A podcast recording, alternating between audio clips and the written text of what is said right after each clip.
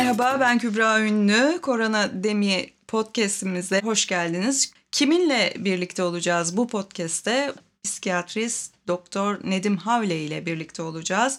Merak ettiklerimizi soracağız. İsminden de anlaşıldığı üzere korona demi üzerine konuşacağız. Bir dem gerçekleştireceğiz. Elbette ki gündemimizde ve her zaman e, kenarda duran bir konuydu ruh sağlığı. E, her zaman bizim için önemliydi ama bu süreçte önemi çok daha fazla oldu. Şimdi uzun bir süreç yaşadık. Karantina dönemi ardından e, karantina bitti ve biz e, yeni normalle normale dönmeye çalıştık. Becerdik, beceremedik, çok büyük sıkıntılar yaşadık, e, yaşamadık, ucuz atlattık, kenarından döndük vesaire. Bütün e, her şey hayata dair, bu psikolojiye dair ne varsa hepsini birazdan konuşacağız. Şuradan başlamak istiyorum ben özellikle. Bütün bu süreç, şimdi düşünün 2020'nin Şubat ayında başlayan bu süreci e, adım adım adım adım yaşarken ve anlamaya çalışırken medet umduğumuz hep sağlık çalışanlarıydı. Onlara kulak kabarttık, onları dinledik. Dünyanın neresinde olursa olsun onlardan gelecek bir tek cümle bizim için hep çok önemli oldu. Ama peki onlar nasıldı? Onlar neler yaşadı? İlk önce onları sormak gerekir. Onların psikolojisini sormak gerekir diye düşündüm ve oradan başlamak gerekir diye düşündüm. Ve işte karşınızda Doktor Nedim Havle. Hoş geldiniz. Hoş bulduk. Teşekkür ediyorum Kübra Hanım. Nasılsınız? İyi misiniz hocam? İyiyim sağ olun. Siz nasılsınız? Çok şükür çalışıyoruz, devam ediyoruz, üretmeye devam. En azından bu üretim süreci de bizim psikolojimizi yerinde tutuyor dersek yeridir açıkçası. Ama açık, Kesinlikle. diğer taraftan sizi de merak ediyoruz. Ee, psikiyatr doktor Nedim Havle bir kamu e, hastanesinde psikiyatrist olarak görevine devam ediyor. Ve bu süreci e, birebir iliklerine kadar yaşayan insanlardan biri olarak ne der ne anlatır ilk önce. Arkasından da e, meslektaşlarınızın psikolojisi bu süreci nasıl yaşadı, yaşıyor ve yaşayacak? Evet teşekkür ederim. Çok güzel bir fırsat. Bunu ifade etmekte de fayda var. Güzel bir giriş yaptınız. Ee, bu pandemiyle birlikte sağlıkçılar kapının arkasından ilk defa kapının önüne çıktılar. Şimdi çok güzel bir e, evrim geçirdik. Sağlıkçılar çok yakın zamana kadar maalesef hırpalanan, e, belki ihmal edilen, belki çalışma şartları konusunda e, çok fazla sorumluluk üstlenen ama bunun karşısında emeklerinin pek karşılığını alamayan bir meslek grubu idi. O dönemde kapının arkasındaydık. Bir pandemi, e, gözle görülmeyen bir virüs sahaya çıkıp insanları hayatlarıyla tehdit etmeye başladığı zaman biz kapıyı açıp kendimizi siper ettik yaşama karşı. Bu nedenle sağlıkçının kıymeti bu dönemde belki biraz daha arttı. Belki de gözle görülür hale geldi. Herhalde dünya tarihinde sağlıkçıların bu kadar çok konuşulduğu ön planda olduğu yakın tarihimizde pek bir zaman yok. Bu son 7-8 ay e, bazı konuların kıymetini hem kendi sağlığımızla ilgili hem de sağlık sistemleriyle ilgili bazı konuların kıymetini birazcık daha arttırdı. Kapı metaforu belki bunun için düşünülebilir. E, şimdi e, kapı biliyorsunuz bir giriş yeridir. Giriş yerine öyle güçlü bir defansla karşı koymak gerekir ki o giriş sağlanmasın ve hastalık sisteme nüfuz etmesin. Sağlıkçılar öyle bir güçlü bir bariyer oluşturdu gerçekten bu dönemde. Bu hem iyi hem kötü. Ee, iyi tarafı vazifemizi sonuna kadar yapabilme konusunda hepimizin vicdanıyla aklı arasındaki e, çatışma bu dönemde son buldu. E, küçük büyük demeden bütün sağlıkçılar, bütün hasta gruplarında kendilerini riske atmak pahasına e, girişimlerde bulundular, yardımcı oldular. Kötü tarafı e, asimetrik bir iş yükü oluşturdu. Pandeminin ilk döneminde hepimizde bu virüse karşı nasıl bir bağışıklık oluşur ya da nasıl bir mücadele edilir pek bilmiyorduk. Öyle olduğu için sağlık bütün dünyada ilk dönemlerde biraz bocaladı. Bizler de açıkçası. Ancak ülkemizde e, Anadolu'nun insan yapısından muhtemelen sağlıkçılarımızın da çok hızlı bir adaptasyon süreci oldu. Biz belki de dünyadaki birçok meslek grubuna göre e, birçok e, doktor ya da hemşire arkadaşlarımızın e, gayretine rağmen bizler büyük bir başarı elde ettik ve bunu erken başardık diye düşünüyorum. Bu biraz merhametli oluşumuzdan da kaynaklanıyor. Yani bizim iklim, toprak e, elbette ki bir farklılığı var. Bu pandemiye de yansıdı. Pandemideki sağlık çalışanına da yansıdı doğal olarak diyorsunuz. Muhakkak. Ülkemizin sağlık sektöründe şöyle bir şey var Kübra Hanım. Bizler e, küçük, büyük, yaşlı, ileri yaş, kronik hastalık vesaire ayrımı gütmeksizin yaşam hakkına ve yaşama ciddi saygı duyarız. Biz böyle yetiştirildik. Bütün sağlıkçılar böyle ülkemizde. E, yurt dışında özellikle Avrupa ve Amerika'da biliyorsunuz özellikle sağlığın bir miktar ticarileşmesi söz konusu ve orada insanlar ölüm sırasına göre sıralandırılabiliyorlar. Bunları yaşadık, duyduk, okuduk. Ee, çok derinden aslında hepimizi belki de bu bu haberler de yaralamış olabilir hocam. Yani ben mesela İtalya'daki o çukurlar açılıp e, insanların yığınlarla nerelere atıldığını ajanslarda gördüğümde e, çok ciddi etkilenmiştim o görüntüden. Hoş bu görüntülerin hepsi yansımadı ama e, sizler biliyorsunuzdur gene. Kesinlikle yayınlardan da okuyoruz. Tıp camiasının kendi arasında paylaştığı literatürler var. Burada biz çok gördük insanların e, özellikle yaşlılarımızın bakım evlerinde Avrupa'da, Amerika'da bakım evlerinde vefat ettiklerini, günler sonra onlara ulaşıldığını, insanların yoğun bakımda e, ventilatöre, solunum cihazına bağlanma arasında doktorların bir seçim yapmak durumunda kaldığını gördük. Bu bu ölümler bu bence zamansız ya da insan iradesine bağlı seçilmiş ölümler e, sağlıkçının yurt dışındaki en büyük travmasıydı. Ülkemiz e, şükür ki bu travmayı yaşamadı. Biz bu konuda e, çok daha rahattık. İmkanlarımız, şartlarımız çok daha rahat. Bu şartları oluşturan aslında iki tane konu vardı. Sağlık sisteminin, insan gücünün ve Sağlık Bakanlığı'nın o planlı yapısı. Biz gerçekten planlı bir ülkeyiz. Bu konuda yani eleştiri kabul etmek doğru olmaz. Ve e, merhametin, planlı bir merhametin ve vicdanın olması. Yani bürokratik planlamayla insani planlama ülkemizde bence eşgüdümlüydü. O yüzden daha az sorunla, daha az sıkıntıyla atlattık ya da atlatmaya devam ediyoruz bu süreci diye düşünüyorum. Bu süreçte bireysel e, kendi çevremden tanık olduğum evet atlatmaya çalışıyoruz. Evet söyledikleriniz çok doğru planlanmış e, yani kontrolsüz ama yine de bir kontrollü plan içerisinde devam eden bir süreçte e, daha şanslı bir ülkeydik ama yine de e, sağlık çalışanlarının da psikolojileri çok ciddi etkilendi. İstifa edenler oldu, intihara meyil edenler oldu e, ve hala devam eden süreçte e, toparlayamayanlar da oldu. Şimdi böyle bir süreçte elbette ki onlar için de çok zordu ama hayatın içerisinde mutlaka bir şekilde tökezleyerek ruh sağlığı bozulan insanların bu süreçte çok daha ciddi bozulduğunu gördük, tanık olduk.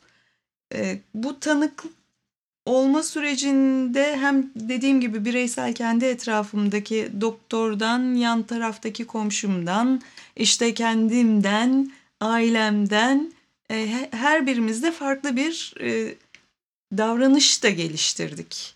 E, dışarıya ilk önce çıkamadık. Sonra çıktık ama biraz çekindik. E şimdi e, aradan 7-8 ay geçti. Hadi yeni normale uyalım. Ufak ufak çıkalım. E, görüşelim dediğimizde de orada da yine farklı psikolojiler geliştirdik. Bu sefer sohbet etmeye korkar. Yan yana gelmeye korkar olduk. aman ol, çıksak mı çıkmasak mı olduk. Yani enteresan hem davranış hem psikolojik e, olarak davranışsal olarak hem de psikolojik olarak çeşitli şeyler geliştirdik, durumlar geliştirdik. Bunların içerisinden biz bu süreç bittiğinde sıyrılıp çıkabilecek miyiz peki? Ya da başka başka psikolojilere mi sahip olacağız? Ya bu süreç bitmeyecek bence. İnsanın doğaya karşı duruşu bugün Covid-19'a, yarın Covid-20'ye, öbür gün 21'e e, evrimleşecek. E, bizim maalesef tahribat e, gücü yüksek bir bombadır e, varlık aleminde insanoğlu maalesef. Bu yüzden biz doğaya katlettikçe bu her gün yeni bir salgın, yeni bir yaşam mücadelesi olacak. Covid-19 biter mi? Yani çok öngörülebilir bir durum değil açıkçası. Aşısı ne olur, ilacı nasıl olacak bunları şu an için gelişmeleri e, literatürden ya da medyadan takip ediyoruz. Bir psikolojik davranışsal daha doğrusu bir değişikliğe yol açtı mı elbette. Çünkü bizim e, duygularımız ve e, davranışlarımız düşüncelerimizden köken alır Kübra Hanım. Düşünce dünyamızda olan herhangi bir problem, herhangi bir değişiklik duygularımıza ve davranışlarımıza yansır. İlk pandemi döneminde düşünce dünyamızdaki en temel argüman bulaşma ile ilgili riskler ve bulaşmanın yol açacağı ölümdü. Ölüm korkusu çok ciddi bir korkuydu. Çok ciddi bir korkuydu ve ilk dönemlerde ciddi anlamda içe kapandık hepimiz. Bütün dünya böyle oldu. Sonra bu kanıksandı bir süreden sonra yavaş yavaş açılmaya başladık. Yavaş yavaş yeni normalleşme süreçlerine gelmeye başladık. Bakın salgınlar bütün dünyada var. Her zaman dönem dönem oluyor. Kimisi pandemi düzeyinde bütün dünyayı küresel düzeyde tutan, kimisi epidemi yani bölgesel salgınlar. Biz salgınlara karşı her zaman enfeksiyon hastalıklarının kontrolleri ve önlenmesi konusunda gerekli önlemleri ve adımları yapmadığımız sürece hiçbir zaman bir normalleşme olmaz. Bu teknik bir konu zaten. Şimdi damlacık yoluyla bulaşan bir enfeksiyon tanımlandıktan sonra yeni normalleşme denen konunun maske, mesafe ve hijyen konusu, konusunun herkeste eşit ölçüde uygulanabilir olmasıyla aslında biz ciddi bir salgın mücadelesi yaparız. Bu çok basit bir şey. Bu 1960'ta da böyleydi, şimdi de böyle. Ancak maalesef yurttaşlık bilinci gelişmediği için bizde, yasaklara karşı duruşumuz çok sağlıklı olmadığı için, kuralları çiğneme konusundaki o üstün gücümüz de devam ettiği için maalesef garip çarpık bir davranışsal bozukluk süreci oldu hepimizde. Bu bence düzeltilebilir bir şey mi, düzeltilemez bir şey mi? Yeni nesillere empoze edeceğiz artık bunu. Bu saatten sonra bunu düzeltmek çok zor. Çok zor. Cezaevleri olmazdı ülkede ya da dünyada bu kadar. Yani maalesef telkinle e, ya da e, anlamayla ya da anlatmayla çok e, toparlanabilir bir düşünce yapımız yok bizim. Öyle olsaydı dediğim gibi ceza vererek de olmuyor. Yani toplumda e, yurttaşlık bilinci gelişmedikçe olmaz. Ama bir yurttaş bilinci olsa idi e, devlet ya da otorite bir kural koyardı ya da bilim çevreleri ve bu kuralı herkes uyardı. Yurt dışında e, özellikle uzak doğudaki insanların bu kadar hızlı bu sürece adapte olmalarının sebebi gerçekten yurttaşlık bilinciydi. Onlar yıllardır sürekli SARS'lar, MERS'ler hep o bölgeden çıktı biliyorsunuz. Ve ciddi bir e, davranışsal değişikliğe gitti toplum. Çocuklarına okullar çağında öğretmeye başladılar. Bizim psikolojimiz mi bozuldu? Hayır. Bizim davranışlarımızı düzenleme konusunda bir bu dönemde problemimiz vardı ve nitekim onun ağır sonuçlarını hepimiz gördük. Şeyi hatırladım siz bunu söyleyince şimdi bir çekim için Fransa'ya gitmiştik ama Fransa'nın böyle alt bölgelerinde köylerinden birindeyiz. Bir noktada trafik tıkandı. Yol çift yönlü. Karşı taraftan gelen grup içerisinde kalabalık bir motosikletli genç bir grup var ve küçük bir süreliğine böyle kendilerince orada bir eylem gibi bir şey yapıyorlar ama e, o eylem sırasında da trafik tıkandı. Trafik tıkanınca içinde bulunduğumuz araçtaki e, arkadaşlar da bir anda dedi ki şimdi de biraz sonra dedi bakın şeyi göreceksiniz dedi. Kornalar çalmaya başlayacak ve herkes aynı anda kornasına basmaya başlayacak. Yani dedik niye? İşte bu e, hani sizin az önceki anlattığınız gibi toplumsal bilinçle ilgili bir şey dedi. Anında bir bilinç oluşacak ve oradaki grup anında dağılacak. Polis gelmeden dağılacak üstelik dedi. İnanmadık biz tabii Türk gazeteci grubu olarak. Orada yaşayanlar ve arabalarında bulunduğumuz insanlar da Türktü ama onlar uzun yıllardır orada yaşıyorlardı. Evet evet dediler böyle olacak. Öyle mi olacak böyle mi olacak derken biz böyle arabaların camlarından ilerleyip çıkıp hani gerçekten olacak mı diye merak ederken bir baktık ki gerçekten öyle oldu. Ve herkes aynı anda kornalarına bastı. Kilometrelerce uzunluktaki o e, tıkanmış trafik bir anda çözüldü ve polis gel gelmedi zaten. Yani bu orada bir anda halloldu. Şimdi şeye bağlayacağım. Yani devlet bu kadar e, pandemi sürecinde önemli tedbirleri alıp hayata geçirirken sağlık alanında e, güvenliği ve korumayı bu kadar sağlarken gerçekten o toplum bilinci oluşmuş olsaydı belki çok daha e, yumuşak geçişlerle daha çabuk ve daha daha kendi içinde atlatabilen bir durumumuz da olabilirdi. Ama bizde şöyle de bir durum var. Biz duygusal tepkilerini de çok kontrol edebilen bir coğrafyanın insanları değiliz. O işte psikolojiyle birleşince de e, saçma sapan hallere bürünebiliyoruz. Siz de biliyorsunuz, gördünüz, şahit oldunuz. Belki her gün gelen e, hastalarınız arasında da böyle şeyler olabilir.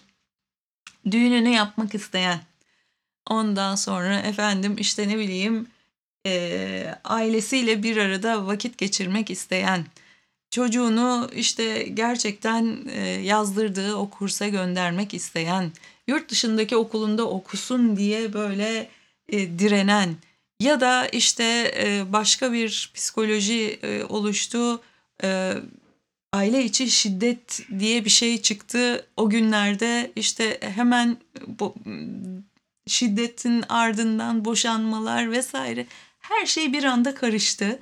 E, bütün bunları siz neye bağlıyorsunuz? Nasıl gözlemlediniz? Ya da buradaki çıkarımınız nasıl bir şey olur?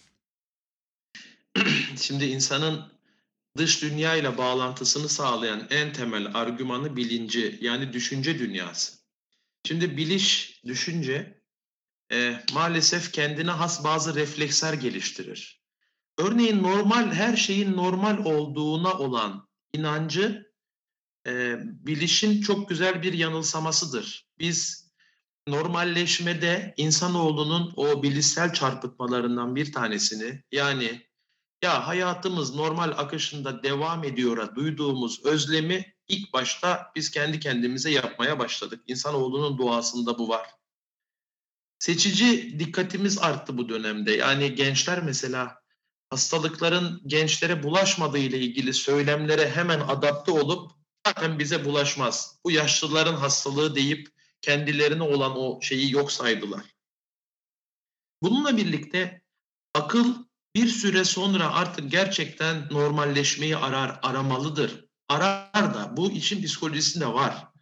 Ancak bu normalleşmeyi sistemin kurguladığı şekilde mi yapmalıyız? Kendimizin kurguladığı şekilde mi yapmalıyız? 5 dakika önce diyeyim, öncelediğim konuyla ilgili işte toplumsal bilinçlenme ile ilgili bir yurttaşlık bilinciyle ilgili bir konu bu. Biz bunu davranışsal anlamda iyi bir bu düğünlerin artmasını, kınaları, bir araya gelinen partileri, toplantıları, insanların mesafe kurallarına hiç uymamalarını, entelektüel düzeylerinden bağımsız dikkat edin aralarında üniversite mezunları da var, olmayanlar da var, kültürlü insanlar da var, olmayanlar da var. Entelektüel düzeylerinden bağımsız bir şekilde aslında herkesin bir torbada, bir potada eridiklerini gördük. Her zaman vurguladığımız nokta odur. Bizler evlatlarımızı yetiştirirken ya da çocuklarımıza yaklaşırken ülkenin bir bireyi, yurdun bir yurttacı olduğunu, kuralların ve otoritenin aslında insanların refahı için gitmesi gerektiğini, otoriteye her zaman bir agresif bir şekilde çıkış yapmanın aslında usulca mantıksız olduğunu, otoriteyle uzlaşılabileceğini, bireylerin devletleri oluşturduğunu öğretmeye çalışıyoruz. En büyük çarpıklığımız oradan başımıza geldi. Bununla birlikte bu sürecin getirmiş olduğu o aile içi şiddet, boşanmalar, tartışmalar gibi konuları gerçekten bu dönemde çok gördük. İki tane sebebi var. En temel sebebi ilişki, insan ilişkisi kurma konusundaki zayıflığımız. Hepimizi eve topladık çünkü iş bizim için terapiydi. Erkek işine gittiği zaman kadın rahat ediyordu evde. Böyle bir ilişki modeliyle bir aile oluşturur iseniz iki kişiyi eve koyduğunuz zaman kediyle köpek gibi tartışırlar, kavga ederler. Bu bizim dünyaya, hayata bakışımızla ilgilidir Kübra Hanım. Erkek dışarıyı, kıraathaneyi, işi, parkı, gezmeyi evden çıkayım da biraz rahatlayayım unsuru olarak görüyor. Kadın da eğer bunun aksine bir davranış sergilerse o zaman evde şenlik çıkar. Bu, bu tartışmalarının büyük sebebi o. İkinci konuda hastalanmaları. Bireylerimizin bir kısmı kaygı bozukluğu ve depresyon gibi rahatsızlıklara duçar oldular bu dönem bu dönemde. Hastalığın yaratmış olduğu tahammülsüzlük, gerginlik de elbette aileye yansıdı. Tartışmaların bir kısmı da bundan kaynaklanıyordu. Medyanın da etkisi çok oldu hocam. Yani e, yeni normale dönerken e, dönemeyişimizin altındaki temel sebeplerden biri olarak ben bunu da size sormak istiyorum. Medyada bir do- doyum sağladı sanki, değil mi? Yani o kadar çok e, bilgi sunuldu ki o bilgilerin de temelleri henüz daha oluşmamışken e, net bir bilgiymiş gibi sunuldu veya işte bu maske ile ilgili e, sürekli empoze edilmeye çalışılsa da o da bir yan tesir mi yarattı? Maskeyi hiç takmaz olduk. İşte çene altı, kol, e, baş, arabanın ön aynası. Böyle şeyler de yaşadık. Maske konusunda e, hocalarımızın da biliyorsunuz ilk dönemlerde bazı hocalarımız Takmasın e, elbette de oldu. kendi Evet. bilimsel çizgilerinde ve rasyonel bir yorumla birlikte maske takmayın, maske takılmasının bu süreçte koruyuculuktan çok hastalandırdığına dair bir söylemleri oldu. Ama hoca aslında şunu kastetti Kübra Hanım. Bakın bu da bilinçlenmeyle ilgili. Çünkü damlacık yoluyla bulaşan enfeksiyon el yoluyla da bulaşır. Biz maskemizi şöyle kaldırdığımız için maske takmayın dedi hocalar. Ama toplumumuz maskenin aslında ne kadar gereksiz ve geçersiz olduğunu gördü. Sonra aslında maskenin ne kadar önemli olduğu vurgulanınca da iş bir çelişkiye döndü. Ya maske yararlı mı, zararlı mı? İnsan işte şu rasyonelize yani akla uygunlaştırmayla e, buradan bir çıkarsamaya gitti. Yani bilim bile ikiye bölünmüşken en doğrusunu ben bilirim dedi. O yüzden maalesef maske takmayan grubumuzun bir kısmı öyleydi. Bunun zararlı olduğunu düşünen grup, yararsız olduğunu düşünen grup. Bir de gözden kaçan bir şey var. Medyanın körüklediği tablolardan bir tanesi bizim toplumumuzda.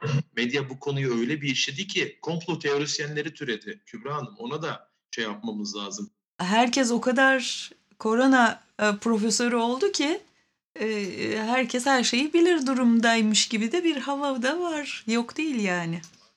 Pandemi e, bir bilimsel e, güçler kuvveti ve ayrılığı yarattı. Bazı hekim arkadaşlarımız, hocalarımız benim dediğim doğru dedi, bazısı benim dediğim yanlış dedi vesaire vesaire. Sonuçta böyle bir cümbür cemaat bir karmaşa oldu. Aklın yolu bir yani burada aklın yolunu otoriteden dinlemek lazım. Medyanın bu gibi noktalardaki çatışmaları ya da çelişkileri e, otoritenin kaynaklarını takip etmekle, az kaynak okumakla, az yayın okumakla ve en güncel, en bilimsel kaynağı takip etmekle bu dönemin özellikle medyanın tesirini minimize ederiz. Ülkemizdeki otorite Sağlık Bakanlığı. Sağlık Bakanlığı ve Sağlık Bakanlığı'nın koordine ettiği bilim kurulu aslında bugün bizim ulaşmamız gereken en temel kaynak. Covid rehberi yayınlıyorlar hem hastaneler için hem kamu kurumları için hem de vatandaşlarımız için. Oradaki güvenilir bilgilere ulaşmak tek başına yeterli. Az yayın izlemeliyiz. Bir gün gecemiz gündüzümüz sürekli hocaları izlemekle geçti. Anksiyete bozuklukları tavan oldu o dönemde. Bunlar aslında medyanın kötü tarafı burasıydı. Medya bu konuyu lehine çok işledi. Aslında hatalıydı. Ama işte biz Sağlık Bakanlığı verilerinde de son zamanlarda işte bir güvensizlik yaratılmaya çalışıldı. Bu da toplumumuz için iyi bir şey değil. Yani bir otoriteyi, bir sağlık otoritesini ısrarla güvenilmez hale getirmek insanların kime inanacağız düşüncesine yol açacak. Yani bu da bence çok sağlıksız. Biz burada hepimizin eşgüdümle bu süreci yürütebiliyor olmamız gerekiyordu ama eşgüdümü de maalesef kendi aramızda biraz bozduk. Evet, son 5 dakika içerisindeyiz. Şimdi bu bölümü toparlayacak olursak, şöyle bir genel olarak e, karantina dönemi ve sonrasındaki yeni normal, içerisindeki yaşadıklarımızla ilgili kısmen e, nasıl çıkarımlar yapmamız gerektiği konusunda e, psikiyatrist Doktor Nedim Havle bize e, düşüncelerini aktardı. Peki aradan 8 ay geçti. Bütün bunları gördük. Kanıksayacaklarımızı kanıksadık. Ee, ve algılamamız gerekenleri hadi diyelim ki algıladık. Ve bundan sonraki süreçte eğer bu virüs bitmeyecekse ki bitmeyeceği yönünde e, birçok hekim sizinle aynı bir fikirde.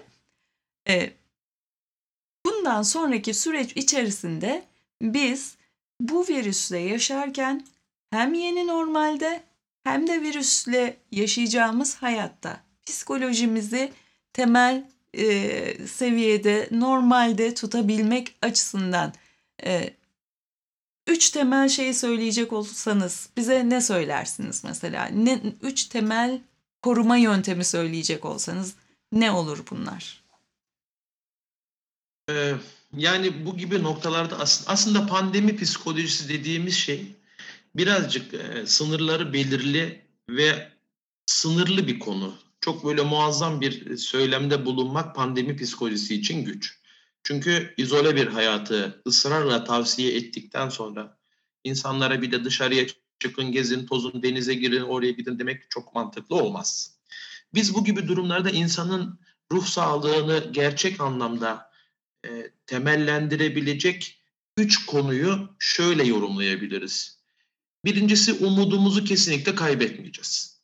Umut e, kaybolduğu zaman insanın geleceğe karşı karamsarlığı artar ve insanlığa karşı, insana karşı motivasyonu düşer. Bir konu, önemli bir konu beden sağlığımızla ilgili. Bağışıklık sistemini ciddi ilgilendiren bir rahatsızlık olduğu için uyku düzenimize kesinlikle dikkat etmemiz, çok ciddi bir dengeli beslenme süreci bu dönemlerde yapmamız bir defa kaçınılmaz. Bu tek başına hem Covid ile mücadelede hem ruh sağlığımızı düzenli hale getirmede çok önemli. Egzersiz yapmamız lazım kesinlikle. Bunu yani ısrarla ve şiddetle tavsiye ediyorum. Egzersizi de evde yapılabilecek olanlar olabileceği gibi e, hızlı tempo ancak kalabalığa karışmadan yapılan yürüyüşler de olabilir. Bunun da muazzam bir tarafı var. Bir de e, bilimsel otoritelerce e, söylemde bulunulmuş e, bazı sosyal medya kanallarında ya da internette kolaylıkla bulunabilecek gevşeme egzersizleri ve nefes egzersizleri gibi insanın stresle ve öfkeyle mücadele etmesini sağlayacak egzersizleri de yapıyor olması bu dönemde maksimum ruhsal koruma ve ruhsal iyilik sağlar. Elbette yakınlarımızdan uzağız, bu uzaklığın yaratmış olduğu e, muhabbet eksikliği var. Uzaktan görüntülü konuşma yaparak belki de ailemizle olan o hasretimizi giderebiliriz. İnsanların dayanışma içerisinde olması bu dönemde önemli. O düşünülebilir.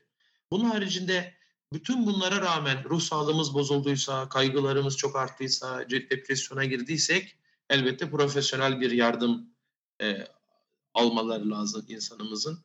Bizler o konuda her gün çok yoğun bir mesaiyle elimizden gelen her türlü yardımı yapıyoruz. Önerilerim bu yönde olabilir. Bu öneriler e, en basit ancak en etkili ve yapıldığı zaman en iyi ruh sağlığını e, idame ettirecek e, öneriler olarak söyleyebilirim. Tesiri en çabuk görülebilecek önerileri de aldık. Çok teşekkür ediyoruz. Ee, ilerleyen zamanlarda korona demi içerisinde demlenirken kıskançlık, depresyon, e, anksiyete vesaire panik bozukluklar bütün bunları işleyeceğiz. Hem bu süreçte hem normalde nasıl geçer, nasıl atlatırız bu ruh hali bozukluklarını işte Doktor Nedim Havle ile bu seri içerisinde konuşacağımız genel konulardan birkaçıydı. Bugünlük bu kadar.